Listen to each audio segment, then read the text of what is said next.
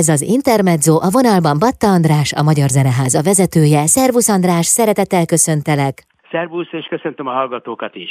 Sűrű és sokszínű időszak áll mögöttetek, hiszen januárban nyitott a Magyar Zeneháza. Ez azt jelenti, hogy most már bőven van arról tapasztalatotok, hogy hogyan fogadja a közönség, mely programokat látogatják, mennyire szeretik. Hát igen, ez egy nehéz, de nagyon szép időszak volt, azt is mondhatom, hogy egy ilyen hősi, heroikus időszak, mert hát ugye nyilván fölkészültünk a, a programokkal, de még talán nem is volt meg az egész tavaszi programunk, amikor, amikor elkezdődött már a tavaszi évad, tehát a január 22-től kezdődő időszak, és közben még fölvettünk munkatársakat, mert hogy a csapat sem volt még teljes, tehát a csapatot is építeni kellett, a programokat is építeni kellett, és, és hát mindenkinek meg kellett tulajdonképpen magyarázni, hogy mi is ez a zeneháza. Most nem is annyira a közönségről beszélek, tehát a közönségnek is meg kellett szokni, hanem a művészekről is, mert hogy nálunk olyan speciális koncertek és a közönség megszólításának annyira különleges, szokatlan módja dívik, hogy, hogy hát erre is rá kellett hangolódni. Ettől függetlenül elképesztő sikeres volt az első pár hónap. Nyilván, hogy ebben a ház különlegessége is nagyon nagy szerepet játszik. Az első pillanattól kezdve rengetegen jöttek. Összességében az öt hónap alatt 440 ezer látogatót regisztrált a, zeneházának a számlálója, hm. ami azért még akkor is óriási szám, hogyha nyilván voltak, akik többször jöttek vissza, de hát akkor is ugye több százezer emberről van szó, és azért mégiscsak magas kultúrát közvetítő, kulturális, új kulturális térről van szó, tehát minden szempontból felülmúlt a, a kezdeti várakozásainkat. Hát beszédes ez a szám, de milyen visszajelzéseket kaptatok? Tehát előfordult az, hogy megkeresett benneteket, vagy a nálatok dolgozó kollégákat valaki, és elmondta a véleményét. Van erre egyáltalán mód? Igen, igen, igen. Hát ez is a sajátosságához tartozik tartozik a háznak és a csapatnak, hogy nagyon erős a kapcsolata a közönséggel. Uh-huh. Tehát ebben is interaktív a, a kapcsolat.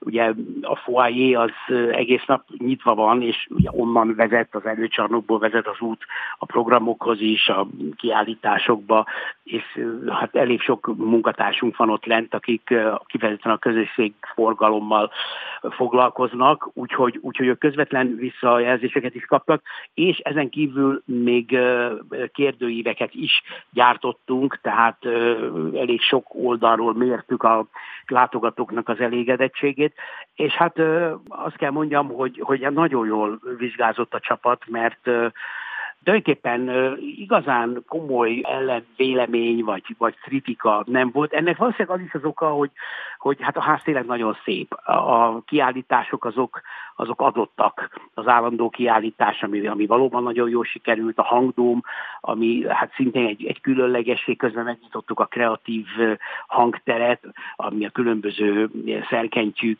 zenélő képességeit mutatja a látogatóknak, tehát el lehet mélyedni a zenének az elemeiben, és úgy lehet játszani ezeken a, a kis, hát nem is hangszerek ezek, hanem inkább szerkentjük. Uh-huh. Úgyhogy, úgyhogy az, az, az tulajdonképpen adott, és, és nem a, a kincstári vagy a lokál patriotikus büszkeség mondatja velem, de általában nagyon jó kritikákat kaptunk, nagyon jó visszajelzéseket, megkerestek az emberek, odajöttek, megköszönték. Szóval mindenki mm. olyan boldog abban a házban, ami, ami nyilván, hogy a hely, ugye egy park közepén van, gyönyörű idő, zöld, a fa, és hát a természetbe olvad az a ház, tehát eleve jó hangulata van mindenkinek, aki oda betér, és hát ugye megvannak a gasztronómiai helyek is, ahol, ahol jól érezhetik magukat az emberek. Hát tulajdonképpen, tulajdonképpen én azt láttam, hogy jó oda bejönni. A gyerekeken is ezt láttam, a, a gyerekcsoportokon is, mert ugye nálunk a zenepedagógiának nagy szerepe van, uh-huh, uh-huh és, hát ezt... jó néhány iskolával kapcsolatban állunk, azt hiszem, hogy 70 vagy 80 iskola van, de ez még sokkal több csoportot jelent, akik uh-huh. ugye rendszeresen megjelennek hetente, tehát naponta a házban, és kapnak rendhagyó zenepedagógiai foglalkozást, és hát ott is nagy lelkesedést uh-huh. tapasztaltunk. Tehát tulajdonképpen, tulajdonképpen teljesen, teljesen jó a visszajelzés, az emberek magukénak érzik, és is örülnek, hogyha oda mennek. Mi, mi persze tudjuk, hogy, hogy hol bicsaklik egy kicsit a rendszer, vagy hol kell nekünk egy kicsit jobban odafigyelni és, és dolgozni, de ezek inkább a működtetéssel kapcsolatos dolgok, tehát nem a művészi teljesítménnyel, vagy a, a programoknak a, a művészi színvonalával. Egyébként meg mindent ki lehet javítani. Ez így van, ez így van, és egyébként ahhoz képest, hogy egy új épületről van szó, ahhoz képest meglepően kevés hiba van az épületen, uh-huh. ami a kivitelezőt uh-huh. dicséri egyébként. Tehát nem azt mondom, hogy nincsen egyáltalán, de azért alapjában véve hát nagyon szép munkát végzett itt a magyar építő. Ugye ők voltak a, a kivitelezői a háznak, úgyhogy jó hangulatban és, és kreatívan teltek ezek az utóbbi hónapok. Uh-huh. Hát nyilván van olyan szegmens, ami működés közben derül ki, de hát ez mindenhol így van. A pozitív visszajelzések pedig bizonyára inspirálólag hatottak rátok is. Hát számos első alkalmat élhettetek meg a Magyar Zeneházában, erről is lesz szó hamarosan itt az Intermedzóban. Folytatjuk a beszélgetést Batta Andrással, a Magyar Zeneháza vezetőjével. Ez az Intermezzo vendégem Batta András, a Magyar Zeneháza vezetője, Július eleje van, januárban nyitott a Magyar Zeneháza. Ez azt jelenti, hogy már fél év eltelt. Elindultatok. Hát én emlékszem még arra, amikor építették a Magyar Zeneházát, készülődtetek, tervezték a programokat, hányszor beszéltünk, és akkor még mindez csak terv volt. És lám, hát eljött a megvalósulás időszaka januártól. Most már számos területen van tapasztalatotok, András. Számos első alkalmat élhettetek meg. Melyek voltak a legemlékezetesebbek? Mondjuk melyek voltak a legnagyobb sikerek? Sikerek? Hát jó néhány olyan koncert volt, ahol, ahol nem csak hogy teltház volt, hanem, hanem ugye nagyon jól érezte magát a, a közönség. Hát akár már a nyitó koncert is, amikor a, a Szent Efrém férfikar, egy férfikar együttes együtt énekelt egy, egy moszkvai, ugyancsak pravoszláv kis férfi kórussal, ez, ez nagyon megható volt, mert még a Fülöp pátriárka is ott volt ezen a koncerten, és hát megáldotta a, a zeneházát, ami hát nagyon megható mozzanat volt. Aztán ugyancsak a, a Szent Efrém koncertezett egy, egy népzenei együttessel, egy korzikai társasággal, akik egy férfi együttes, és több szólamban énekelnek spontán. Ugye ez nekünk magyaroknak azért elég érdekesen hat, mi névzenénk alapjában véve egy szólamú. Úgy tudom, hogy van Erdélyben néhány olyan hely, ahol, ahol több szólamba, tehát polifón módon is tudnak énekelni, de, de általában egy szólamú a magyar éneklés, és akkor itt meg hatan heten, hát négy-öt szólamban kapásból énekeltek még az olyan érdekes zenét, ami az embert a kora középkor több szólamúságára emlékeztetett, és miután az is a mediterrán térségből indult, és a korzikaiak is valahonnan onnan jöttek, ezért úgy elgondolkoztató, hogy vajon mennyi minden szivárgott át a népzenéből a műzenébe, uh-huh. tehát mennyi mindennek a gyökere az a népzenébe található, és ezek nagyon érdekes dolgok, mert a népzene útján bizonyos régi zenei dolgokat, amiket ugye nem írtak le annak idején, hanem csak a gyakorlat az hozta, ahogy annak idején énekelték. Tehát a népzenével rekonstruálni lehet sok mindent. Egyébként ez a népzene és zenetörténet gondolat, ez ugye Kodálynak is egy, egy alapvető gondolata volt, tehát hogy a népzene őriz olyan rétegeket a magyar zenetörténetből, amelyek még, még nem voltak leírva, tehát ami csak szájhagyomány útján terjedhettek. Uh-huh. És hát miután nekünk, nekünk ugye Kodály a nagy mesterünk, és a, az állandó kiállításunknak a koncepciója, hogy a magyarság és európaiság, európai zenetörténet párhuzamosan a magyar zenetörténettel összefüggések, különbségek, tükröződések, stb. Ez alapján véve Kodály gondolat, ezért is vagyunk Magyar Zeneháza, és sokszor megkérdezik, hogy, hogy hát miért Magyar Zeneháza, amikor sok ugye, külföldi zenét, uh-huh. nemzetközi előadókat szerepeltetünk. Hát a háznak az egész szellemisége az ugye mélyen magyar és ebből a szempontból is nagyon, nagyon erősen magyarnak mondható. Úgyhogy, úgyhogy hát ez volt egy, egy ilyen különleges élmény, de például mondhatok olyat is, hogy, hogy jött egy, egy japán jazz zongorista, akinek a nevét, hát a vágyfülőek már hallották, én őszintén szóval nem hallottam korábban, Makoto Ozonának hívják egyébként, a 60 év körül van. Hát ilyen jazzzongoristát én, én életemben talán nem is hallottam még egyet. Tehát a Oscar Petersonhoz lehet hasonlítani, akinél aztán kiderült, hogy, hogy ott is tanult, nála is tanult, és uh-huh. Amerikában végzett. És valami elképesztő volt egy magyar ütős fiatal muzsikussal, Szariszó Rihárdal, amiben az az érdekes, hogy ők az interneten ismerkedtek meg. Ez a Ricsi, a Szariszó Ricsi hozta ezt a csodálatos jazzzongoristát, aki, aki tényleg olyan barátian, atyaian bánt a magyar fiatal emberrel, hogy ez egészen megható volt, és hogyha nincs ez a kapcsolat, ez a magyar-japán kapcsolat, akkor ez a koncert nem is jött volna létre. Uh-huh. És ha szabad még kiemelni egy ilyen nagy, zenei mozzanatot, az pedig a Lisztes Krisztiánnak kiváló cimbalom művész. Volt egy estje, amin hát ilyen nagy roma muzsikusokat hívott, a Tony Lakatost, a Robi Lakatost is, és egy, egy román tangóharmonikás Mexiánónak hívva, Mario Mexiano a neve, aki még soha nem volt Magyarországon, és valami döbbenetesen játszott, fantasztikus ízléssel és fantasztikus virtuózitással, úgyhogy az is nekem abszolút reveláció volt. Mhm. De ha jól tudom, persze, akkor a igen. Kék Nyúl is például nálatok tartotta a lemez bemutató koncertjét. Igen, ez, ez is egy nagyon fontos dolog, hogy, hogy miután az újdonságokat szeretjük, ugye a, a, a kevésbé ismert, Magyarországon még nem járt, vagy fiatal, vagy éppen egy új projekt bemutatása, de Kék Nyúl óriási sikerrel mutatta be a, a lemezét. Az Anima Sound System szintén ott tartotta a lemez bemutatóját, és, és jó néhány olyan dalszerző, ja pop területről dalszerző mutatkozott itt be, a zeneházába, akiket azért nem ismertek annyira, vagy erről az oldalukról nem ismertek annyira. Úgyhogy ezek mind-mind nagy élmények voltak, tehát azért még egyet hadd tegyek hozzá, ami most már valószínűleg már tényleg mindenki nevet rajtam, hogy a, hogy a Charlie nekem mekkora élmény volt. Először is ugye 500 vagy 600 ember állt, megy a, a nagy koncerteken, az ilyen nagy nevű előadóknak a koncertjein a pop oldaláról, akkor állóhelyek is vannak a, uh-huh. a, a teremben. Igen. És ugye megjelent a Charlie, aki egy perc alatt egy, egy olyan fantasztikus boldogság hangulatot varázsolt abba a terembe. Ugye mindenki ismerte a, a nótáit, azonnal énekelték, azonnal a terem egy olyan, olyan hullámzásba kezdett, egy, egy, egy a, a, olyan fajta hullámzásba, amit a Csádiból eredt.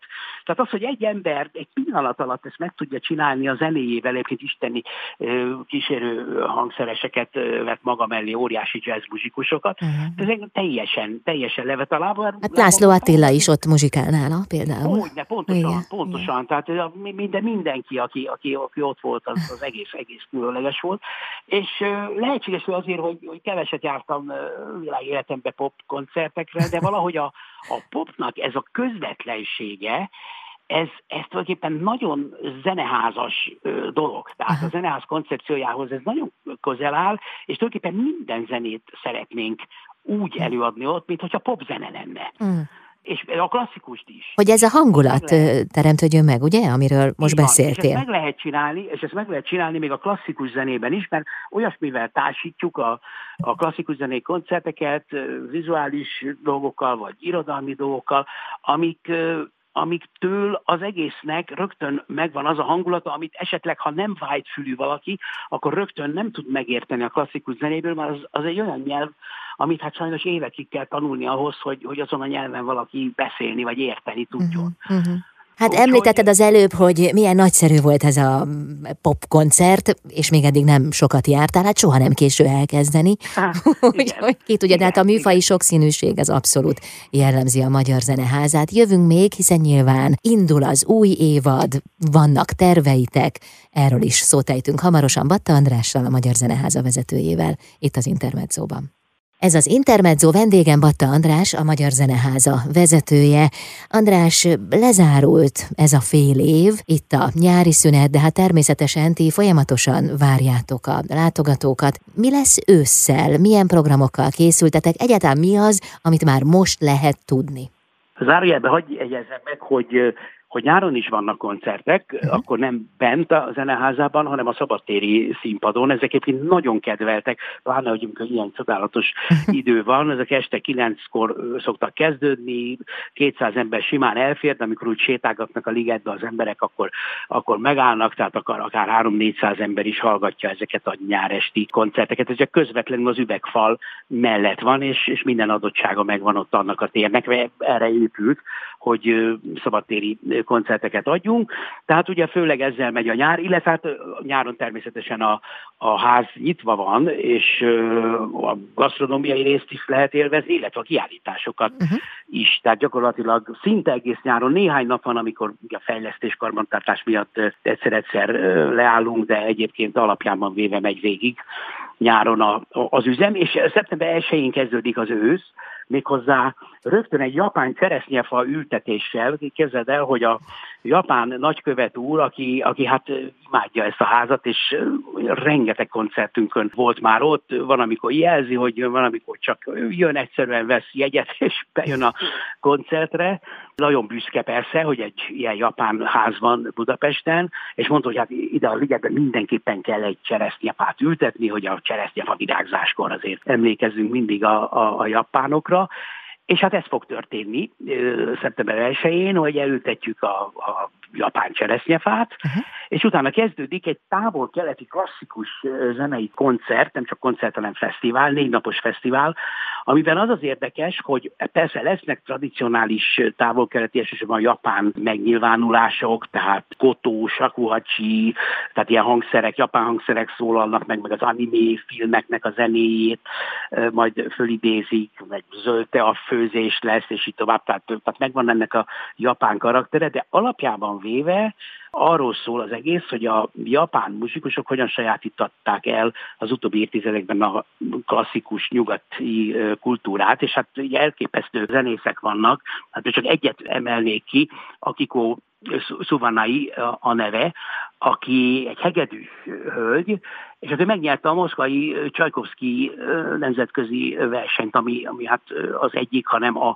legnagyobb és a legrangosabb verseny a világon. Tehát, hogy már vannak ilyen nagy japán előadók, és ők játszanak, de nem csak ő, hanem még ugye néhány nevet föl lehetne sorolni, uh-huh. ők játszanak magyar kiválóságokkal, Ugye az egésznek a, az ötletgazdája az Farkas Gábor, zongoraművész, Zeneakadémia zongoratanszékének a vezetője egyébként, aki tíz évet élt Japánban, Japán felesége van, és tulajdonképpen uh-huh. őtől jön az ötlet, hogy, hogy rendezzünk egy ilyen kis fesztivált. Ő is játszik majd, Várdai István is játszik ezeken a, a koncerteken, elsősorban a nyitó koncerten, és klasszikus zene fog szólni, de mondom, vannak olyan koncertek, például egy, egy kotójátékos, ez a kotó, ez egy két méter magas citera, tehát egy két méter hosszú. Az igen. Nincs annyi, nincs annyi húrja, mint a citerának, de uh-huh. egy citara-szerű, uh-huh. és hát ennek nagy művészei vannak. Egy Sumi Kaneko nevű hölgy, a, aki az egyik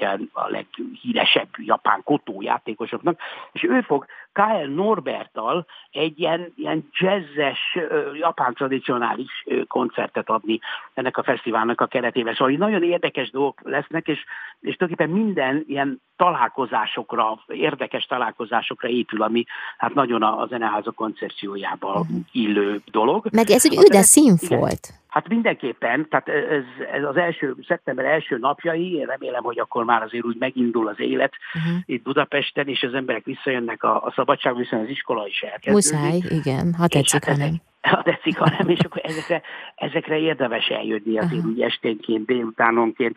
Mi, mi általában úgy tervezzük az ilyen kis fesztiváljainkat, hogy, hogy a a, a hozott műsorok azok épüljenek be a zeneháza struktúrájába. Tehát legyen gyerekműsor, szombat délelőtti gyerekműsor, legyen szabadtéri, az esti koncertnek egy ilyenfajta érdekessége, újszerűsége mindenképpen legyen, amit az előbb említettem, legyen olyan, ami kifejezetten ismeretterjesztő, ugye a kis előadó termünkbe, kis termünkbe, szöveggel, magyarázattal, workshoppal akár, hogy hogy működik az a hangszer, hogyan kell játszani rajta, és hát ebben az esetben is ez történik, és ez történik a Veszprém esetében, amely október közepétől november közepéig a vendége a zeneházának. Ezt egyszer most már megcsináltuk tavasszal Debrecennel, uh-huh. és nagyon jól sikerült. Ez nem azt jelenti, hogy egy hónapon keresztül csak az a város lép föl, persze, hanem bizonyos strukturális pontokon hoznak saját projekteket, méghozzá a, a mi szellemünkbe, hogyha szabad ezt mondani, és bemutatják a városnak a, a kultúráját, zenéjét, és hát a Veszprém esetében ez még azért különösen izgalmas, mert ugye 2023-ban Európa kulturális fővárosa lesz Veszprém, ugye elnyerték ezt a címet, tehát ez, ez egy tulajdonképpen egy ilyen bevezető fesztivál, majd a, a nagy fesztiválhoz, úgyhogy ezt is nagy izgalommal várjuk. De hát nem csak ilyen, ilyen fesztiválszerű alkalmak lesznek, hanem, hanem hát rengeteg koncert és közöttük ilyen kedves születésnapi dolgok, mint például Zoránnak a koncert, aki 80 éves az idén, és, és ebben a kis teremben, már mint a 300 fős kis teremben, ami valószínűleg az Orán esetében 600 főre fog felduzzadni, mert nyilván ott is állni, állni fog, de akkor is ilyen közelről egy ilyen, ilyen ö, nagy sztárt, aki arénához szokott ö, ö, művész, ilyen uh-huh. közelről élvezni, azért ez egy, az egy különleges élmény lesz. De itt van Sebő Ferenc, aki 75 éves, neki egy hétvégét adtunk, egy egész hétvégét, hogy azt csinál ez alatt az időt, amit akarták, lesz saját koncertje, ezek a híres vers éneklései, méghozzá az antik verslábak szerint szeret költeményeket választani, és akkor azokat népzenére rakja rá. Ő jelen esetben egyébként sok bolgár népzenei anyagot fog majd felhasználni, meg hát lesz vele persze hosszabb beszélgetés az életéről. Hát ő egy történelmi figura, uh-huh. azt, azért azt mindenkinek tudni kell, hogy, hogy a táncház mozgalom az, az, az tőle indult el, tehát legalábbis ők voltak, olyan Halmos Bélával az úttörők, a szó szoros értelemben az úttörők, hanem is az ő ötletükre, mert ott azért voltak mögöttük névzenekutatók, Martin György. Tímár Sándor például. Igen, igen, igen, egyáltalán a, ott az a népzene igen. kutató csoport a Magyar Tudományos Akadémián, de, de hát azért ők voltak, akik, akik fölvették a csizmát, és, és leventek Erdélybe, és a, a, a többi helyre, úgyhogy, úgyhogy a Feri az egy, az egy fantasztikus, fantasztikus figura, és nagyon örülök, hogy, hogy ő két napig ott a vendégünk lesz. Aztán Márta István 70 éves, ő, őnek is egy, egy érdekes koncertje lesz a Hobótól kezdve az Amagindáig, ott nagyon sok mindenki megszólal, aki Márta Istvánnak a, az életében fontos szerepet játszott, és ő maga is, mint, mint egy érdekes közéleti, vagy közösségi, talán inkább ezt mondhatnám, figura, hiszen az egész Kapolcsi fesztivált, és egyáltalán a Falu Fesztiválnak a, a, a gondolatát, azt, azt, azt már a Pista találta ki, és, és ő, ő, ő vitte diadalra, úgyhogy, úgyhogy ezek azért nagyon fontos, fontos mozzanatok. Megint csak vannak olyan nevek, ugye én ehhez nem értek annyira, de azt mondják, hát magam is hallgattam, persze csak YouTube-on, hogy a Chris Tilly például, aki mandolinnal kíséri magát, és egész különleges ének stílust hoz, ő egy, egy, egy rendkívüli figura, vagy a Sun Kill Moon például, aki, aki szintén egy, egy híres a pop területén, vagy a Becca Stevens, akinek a nevére sokan ugye fölsziszennek, hogy, hogy milyen jó, hogy jön. Érdekes ez az egész pop ügy, mert ugye az ember azt hinné, aki nem hallgatott sok pop, pop zenét, meg nem járt koncertekre, mint én például, hogy ez, ez egy olyan a pop, úgy egy nagy gyűjtő medence, és akkor, akkor ha valami popkoncert, akkor a rögtön tízezrek mennek. De ugye ez nem így van, mert rengeteg réteg zene van uh-huh. a popon belül. Uh-huh. És kiderül, hogy annak ugye rajongói vannak, rajongó tábora, ezek a rétegek néha keverednek, néha tisztán vannak egymás mellett, és nagyon-nagyon érdekes és, és igényes zenék jönnek ebből ki, úgyhogy én sokat tanulok belőle. Uh-huh. És talán a popzenének már van egy újabb rajongója is a rajongótáboron belül. András, még egy pillanatra visszatérve Sebő Ferencre, hát ráadásul éppen most volt, ha jól tudom, 50 éves a táncházmozgalom, most ünnepeltük idén tavasszal, úgyhogy bizonyára ez is Igen. szóba kerül Igen. majd, és hát épp hát, aktuális. Abszolút. abszolút. Igen. És a, az Akadémiával szemben ugye ott volt egy, egy kis könyvtár, egy kis Szabolyai könyvtárnak a, a, a fiókja, talán gyerekkönyvtár volt, és hogy onnan indult az egész, tehát ott, ott kezdődtek, ott voltak az első ilyen táncházas kis események, amikor elkezdtek az első tánclépéseket. Széki táncok voltak. megtenni, úgyhogy az, igen, igen, nem beszélhetnénk ma élő magyar népzenéről, ha nem lenne táncház. Ugye ezt mm. mi a kiállításunkban is nagyon nagy hangsúlyjal, ugye van külön egy, egy termünk, ahol a magyar népzene, annak a gyökereit, a, a, a faluban a, a, a népi kultúrának az egységét, a bölcsőtől a sírig, hogyan kíséri végig a zene a, az ottani embereknek, vagy olyan kísérte végig a, a sorsát. És van egy picike táncház is a, a kiállításon, ahol tánclépéseket lehet tanulni, tehát, tehát nagyon nagy hangsúlyt fektettünk a, a régi magyar névzenére is, tehát amiket még ugye Bartók és Kodály és a több Lajta gyűjtött. Apropó Lajta, 130 éve született neki, is szentelünk egy egész napot, hogy a munkásságát bemutassuk, mert hogy mindig azt mondják, hogy Bartók és Kodály, Bartók és Kodály, ugye a nagy népzenegyűjtők, ami így is van, de egy kicsivel fiatalabb volt Lajta László, és ő ugyanúgy beállt ebbe a, a sorba, és harcos társként ugye rengeteget, rengeteget gyűjtött, és aztán a Néprajzi Múzeumnak a, a, az osztályvezetője lett a népzenei mm téren. Úgyhogy bizonyos zeneszerzők, ezt csak úgy elmesélem érdekességképpen, akik nem mentek gyűjteni, mint például a Weiner Leo vagy a Doknányi Ernő, azok a Lajtához mentek be a Néprajzi Múzeumba, és ott a fonográf hengereken ismerték meg a magyar népzenét. András, más volt. köszönöm igen. szépen, hát rengeteg programotok van, és mind ott van a fejedben. Jövünk vissza, szó lesz a zenepedagógiáról is, ami kiemelt fontossággal bír. Vendégem Batta András, a Magyar Zeneháza vezetője. Az Intermezzo vendége Batta András, a Magyar Zeneháza vezetője. Július 1 van, januárban nyitotta a Magyar Zeneháza. Elrepült ez az idő, András, vagy pedig lassan telt? Hogy érzed? Borzasztó gyorsan, borzasztó gyorsan, mert, mert, mert egyik napról a másikra éltünk, és, és rettentő sok feladat volt. Párhuzamosan jöttek a feladatok, viszont egy olyan hát ilyen alapító idő szelleme lengte át a zeneházat, ami, ami valószínűleg soha többet nem fog visszajönni, és tényleg mindenki lelkes volt az egész csapat, egy fiatal csapatról van szó. Ugye három fő csapat van egyébként, az egyik a koncert szervezőknek a, a, a köre, a másik a kiállítások, ugye a kiállításokat is nem csak karban kell tartani, hanem azokat állandóan fejlesztjük, különösen a hangdómot, ahol most már nem egy program van, hanem öt különböző program van, és mindenféle elektrokusztikus kísérletek zajlanak ott, és aztán ezeket megörökítjük, és a nagy közönségnek egy-egy 20-30 perces blogban bemutatjuk, tehát az megint egy, egy külön világ, és hát nem utolsó sorban, sőt inkább elsősorban a, a zenepedagógiai rész, ahová mindenfajta ismeretterjesztés tartozik, tehát nem csak a szószoros értelemben vett zenepedagógia. Kiemelt fontossággal, kiemelt jelentőséggel bír a zenepedagógia az első perctől kezdve. Ősztől milyen programokat kínáltok ennek keretében? Ez is állandóan fejlődik, mert hiszen a zeneházára kell zenepedagógiai vagy zenei ismeretek, foglalkozásokat kitalálni, annak a módszertanát kitalálni, és magát a tartalmat is, különböző korosztályoknak, tehát kezdve a kisiskolásoktól, néha azt hiszem, hogy óvodások is jönnek, mert annyira pici gyerekek is megjelennek, mm. de aztán kiderül, hogy ők, ők már iskolások azért, de óvodásokkal is van foglalkozás, és akkor gyakorlatilag ettől a korosztálytól kezdve egészen az egyetemistákig, egy egyetemistáknak is tartunk mindenféle ismeretterjesztő előadásokat, foglalkozásokat, a mi zenepedagógusaink találják ezt ki. Ugye ezek a, a gyerekek a közoktatásból jönnek, ugye ez fontos hangsúlyozni, tehát nem olyanok, akik otthon kapják a, a értékes zenét, vagy pedig ö, már zeneiskolában tanulják azt, hanem tényleg akik a közoktatásra vannak kényszerülve, és hát ott tudjuk, hogy nagyon vegyes a, a zenei élménynek a felhozatala,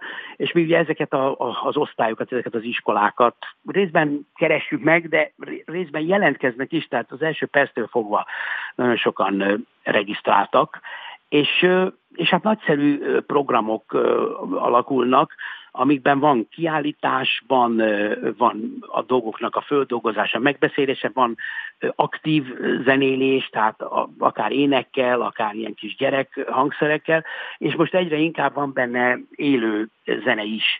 Tehát éppen ezzel az élő zenével, ilyen kis mikrokoncertekkel bővül a kínálat a, a, a zenepedagógiai részen, itt ősztől fogva. De hát ide tartoznak a, a, az összes ismeretterjesztő programok, a műhely munkától kezdve, tehát a, a workshopok, amikor, amikor egy-egy előadó érdekes hangszereket mutat be, vagy mesél arról a zenekultúráról, amit képvisel, a talk showig, tehát amikor beszélgetés van egy, egy, egy híres művésszel, vagy akár, akár a könnyű zene területén Jávolszki Béla barátunk, uh-huh. aki a magyar popzenének a nagy ismerője, és ő neki sorozatai vannak a rock and roll történetből, filmeket, ilyen kultikus magyar és nem magyar zenés filmeket néznek meg a könyvtárban, mert az is egy nagyon érdekes kis előadó hely is, a könyvtár nem csak, nem csak könyvtár, annak is megvan a maga közönsége, szóval itt legalább tízféle